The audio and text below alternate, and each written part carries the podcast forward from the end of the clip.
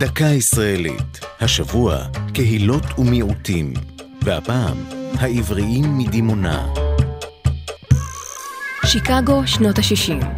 קבוצת אמריקנים נוצרים מתאגדת סביב חזונו של בן קרטר, אפרו-אמריקני שלימים יהפוך למנהיגם, וישנה את שמו לבן עמי בן ישראל.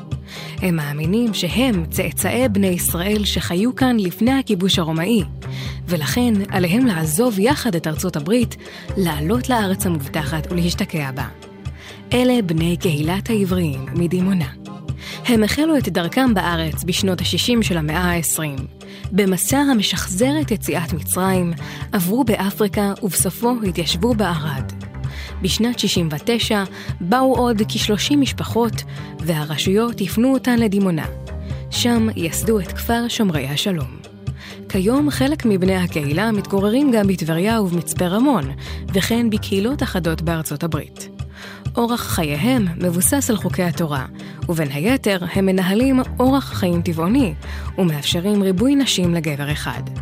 היום מונה הקהילה אלפי אנשים, אך רק באלפיים מהם מכירה רשות האוכלוסין. לאחרונה עלתה בממשלה הצעה לגרשם, אך ניסיון העבר מלמד שהחלטות אלה נזנחו, ובני העבריים מדימונה נשארו בסופו של דבר כאן. זו הייתה דקה ישראלית על קהילות, מיעוטים והעבריים מדימונה. כתבה אופק רוזנטל, ייעוץ הפרופסור ניר אביאלי, הגישה עדן לוי.